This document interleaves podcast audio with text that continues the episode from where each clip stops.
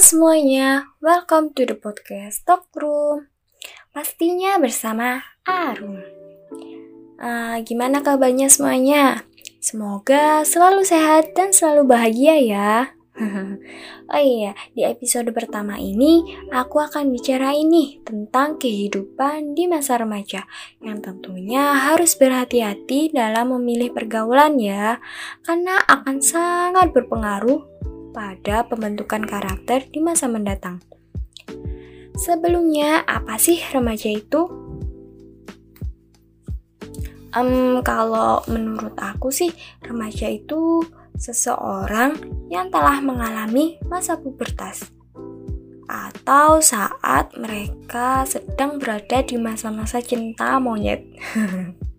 Bisa dibilang gitu kan ya? Nah, kalau menurut kutipan dari Wikipedia, remaja adalah waktu manusia berumur belasan tahun. Pada masa remaja, manusia tidak dapat disebut sudah dewasa, tetapi tidak dapat pula disebut anak-anak. Masa remaja adalah masa peralihan manusia dari anak-anak menuju dewasa. Pada masa-masa itulah banyak permasalahan yang harus mereka alami tentang permasalahan pendidikan, keluarga, pertemanan, dan masalah percintaan. Oleh karena itu, pada masa remaja, mereka harus mempertanggungjawabkan atas segala perbuatan mereka mereka akan tumbuh menjadi orang dewasa yang harus lebih berhati-hati, lebih percaya diri, dan mampu bertanggung jawab. Bicara soal tanggung jawab nih, berat gak sih menurut kalian tanggung jawab itu?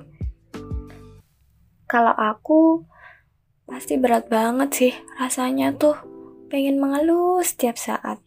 Aduh, rasa insecure juga menghantuiku dari aku yang badannya segini-gini aja, gak pinter-pinter banget, yang sekarang masih beban keluarga. Ya Allah, hampir putus asa rasanya. Hmm, walaupun masalahnya hanya itu-itu aja, tapi kenapa kok masalah itu terus menjadi beban di kepalaku? Kepikiran terus jadi overthinking. Hmm, aduh, ya kan jadi curhat. Kalian ngerasain kayak aku gak sih? Semoga aja enggak kan ya. Enggak, enggak. Enggak boleh. Eits, tapi gak boleh ngeluh ya setiap saat karena hidup ini harus terus dijalani. Jangan lupa untuk selalu bersyukur. Baca hamdalah dulu dong. Alamin. Hidup itu gak boleh dibuat rumit, harus dibuat enjoy. Ya kalau kata ayahku, Gak usah dipikir, ngarai kuru. rasa percaya diri dan rasa tanggung jawab itulah yang sangat dibutuhkan sebagai dasar pembentukan jati diri positif pada remaja. Kelak ia akan tumbuh dengan penilaian positif pada diri sendiri dan rasa hormat pada orang lain dan lingkungannya. Bimbingan orang yang lebih tua sangat dibutuhkan oleh remaja sebagai acuan bagaimana menghadapi masalah. Remaja juga membayangkan apa yang akan dilakukan oleh para idolanya untuk menyelesaikan masalah seperti itu. Pemilihan idola ini juga sangat penting bagi remaja, apalagi di zaman sekarang ya. Banyak remaja-remaja pencinta K-pop idol, K-drama, anime, dan lain sebagainya. Lalu mencontoh gaya hidupnya, stylenya, dan lain sebagainya. Dari beberapa dimensi perubahan yang terjadi pada masa remaja, mereka terdapat kemungkinan-kemungkinan perilaku yang bisa terjadi pada masa muda ini. Di antaranya adalah perilaku yang mengundang risiko dan berdampak negatif pada remaja saat salah pergaulan. Perilaku yang mengundang risiko contohnya seperti penggunaan alkohol, tembakau, dan zat lainnya. Lalu ada aktivitas sosial seperti menentang bahaya. Contohnya kayak balapan motor dan lain sebagainya. Berikut ini aku akan menjelaskan 10 masalah-masalah yang sering terjadi di masa remaja. Untuk yang pertama, masalah tentang akademis. Masalah akademis termasuk salah satu masalah remaja yang klasik.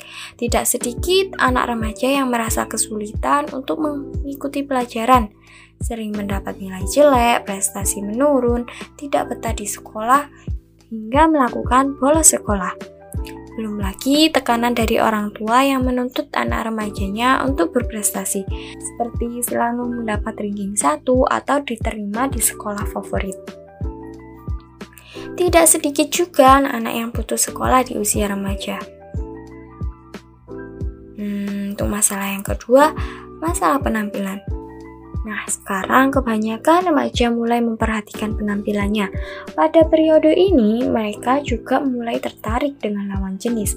Namun, perubahan hormon bisa membuat remaja menjadi berjerawat dan menjalani berbagai perubahan lainnya pada tubuhnya. Masalah berat badan juga dapat menyebabkan remaja merasa rendah diri. Lalu ia mungkin menyadari jika tubuhnya terlalu gemuk sehingga berusaha untuk diet. Diet yang salah juga dapat memicu terjadinya gangguan makan, uh, seperti bumilia atau anoreksia. Lalu yang ketiga ada masalah dengan orang terdekat. Karena perasaannya yang lebih sensitif dan labil, remaja juga bisa mengalami masalah dengan orang terdekat. Misalnya, ketika dinasehati orang tuanya ya, ia tidak terima dan malah melawan, bahkan pergi dari rumah. Uh, lalu ketika tersinggung dengan perkataan sahabatnya, ia mungkin jadi memusuhi sahabatnya. Sebaliknya, ia juga dapat memusuhi ia juga dapat dimusuhi sehingga membuatnya merasa sedih dan depresi. Lalu yang keempat ada masalah bullying. Bullying merupakan permasalahan remaja yang marak terjadi.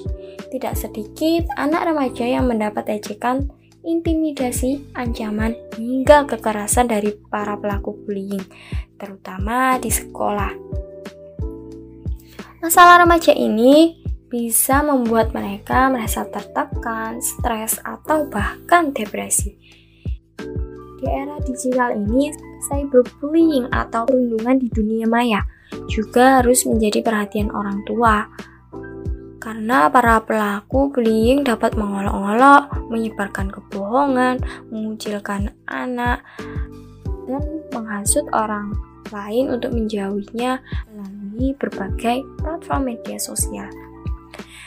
Dan yang kelima ada masalah percintaan dan aktivitas seksual. Masalah remaja lainnya yang umumnya terjadi adalah masalah percintaan. Memasuki masa remaja, anak-anak biasanya mulai suka terhadap lawan jenis dan mencoba menjalani hubungan romantis. Lalu terdapat pertengkaran dengan kekasih atau mendapatkan larangan dari orang tua yang bisa membuat anak remaja semakin merasa sedih atau galau. Karena rasa ingin tahunya yang sangat besar, remaja juga mungkin mencoba melakukan aktivitas seksual. Sebagai orang tua, perlu menjelaskan seputar pendidikan seksual dan memberikan batasan-batasan dalam hal ini. Anda juga perlu memberikan pemahaman bahwa hubungan seks bebas di masa remaja juga meningkatkan resiko penyakit menular seksual atau kehamilan di usia dini yang menyebabkan putus sekolah. Jangan sampai ya teman-teman atau anaknya ataupun siapa pun itu. Yang keenam, ada masalah tentang kecanduan gawai atau smartphone. Kecanduan gawai membuat anak kurang aktif secara fisik. Kecanduan gawai membuat remaja menghabiskan lebih banyak waktu untuk bermain gawai. Tak jarang ia bermain game atau media sosial sambil makan. Selain mengurangi aktivitas fisiknya, kecanduan gawai bisa menyebabkan remaja lebih senang menyendiri, memiliki lebih sedikit teman, dan bertambah buruk pada akademisnya. Selanjutnya ada masalah tekanan dari teman sebaya. Masalah remaja juga bisa ditimbulkan oleh tekanan dari teman sebayanya. Anak remaja mungkin diharuskan berperilaku sesuai aturan yang telah disepakati dengan teman-temannya. Namun, tekanan itu dapat menyebabkan remaja melakukan hal yang seharusnya tidak boleh dilakukan. Misalnya, seperti bolos sekolah atau tawuran. Jika tidak mengikutinya, mereka bisa dikucilkan atau dijauhi oleh teman-temannya. Hmm, itu kita harus dapat uh, pendirian dari diri sendiri juga sih. Lalu yang kedelapan ada rokok dan minuman keras. Remaja merokok merupakan masalah yang umum terjadi Rokok dan minuman beralkohol merupakan salah satu masalah remaja yang cukup mengkhawatirkan. Mungkin kalian pernah menjumpai remaja yang merokok atau pernah membaca berita mengenai pesta miras yang dilakukan oleh remaja. Rokok dan alkohol bisa berdampak serius pada kesehatan remaja. Selain itu, penggunaan obat-obat terlarang di kalangan remaja juga harus diwaspadai oleh orang tua. Hal ini bisa dipicu oleh pergaulan yang salah. Lalu masalah yang kesembilan ada masalah obesitas. Pusat Pengendalian dan Pencegahan Penyakit Amerika Serikat memperkirakan bahwa sekitar 20% remaja berusia 12-19 tahun mengalami obesitas. Selain lebih rentan terkena bullying, remaja obesitas memiliki resiko masalah kesehatan yang jauh lebih besar, seperti diabetes, radang sendi, penyakit jantung, dan kanker. Selain itu, mungkin juga mengalami gangguan makan untuk mengubah penampilan tersebut. Lalu yang terakhir ada masalah tentang depresi. Depresi merupakan salah satu masalah terbesar pada remaja. Depresi menjadi salah satu masalah terbesar yang dihadapi oleh masa remaja. Analisis dari Pew Research Center melaporkan bahwa tingkat depresi di kalangan remaja mengalami peningkatan dari dekade sebelumnya.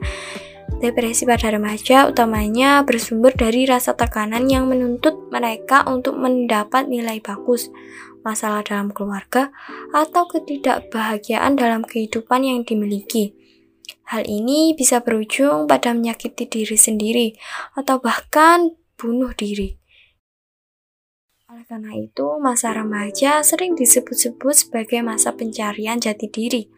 Tidak heran jika dalam fase ini, remaja sering dipenuhi dengan kebingungan. Berbagai masalah remaja juga bisa terjadi, mulai dari perkara sepele hingga masalah yang berdampak pada kesehatan mentalnya. Semoga kita dapat melewati masalah tersebut dan dapat menghindari dari pergaulan yang salah ya. Nah, karena banyak masalah yang terjadi, masa remaja adalah masa yang kritis dalam siklus perkembangan seseorang. Di masa ini, banyak terjadi perubahan dalam diri seseorang sebagai persiapan memasuki masa dewasa. Remaja tidak dapat dikatakan lagi sebagai anak kecil, namun ia juga belum dapat dikatakan sebagai orang dewasa. Hal ini terjadi karena di masa ini perlu dengan gejolak perubahan baik perubahan biologi, psikologi, maupun perubahan sosial. Dalam keadaan ini sering kali memicu terjadinya konflik antara remaja dengan dirinya sendiri atau disebut dengan konflik internal maupun konflik lingkungan sekitarnya atau konflik eksternal. Apabila konflik ini tidak diselesaikan dengan baik, maka akan memberikan dampak negatif terhadap perkembangan remaja tersebut di masa mendatang, terutama terhadap pematangan karakternya dan tidak jarang memicu terjadinya gangguan mental.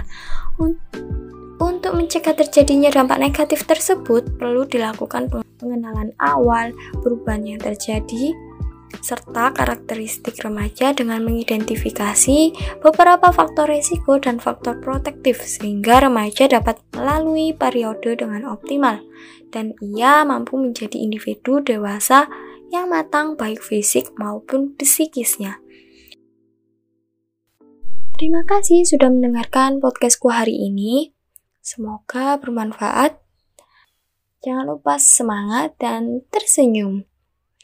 See you.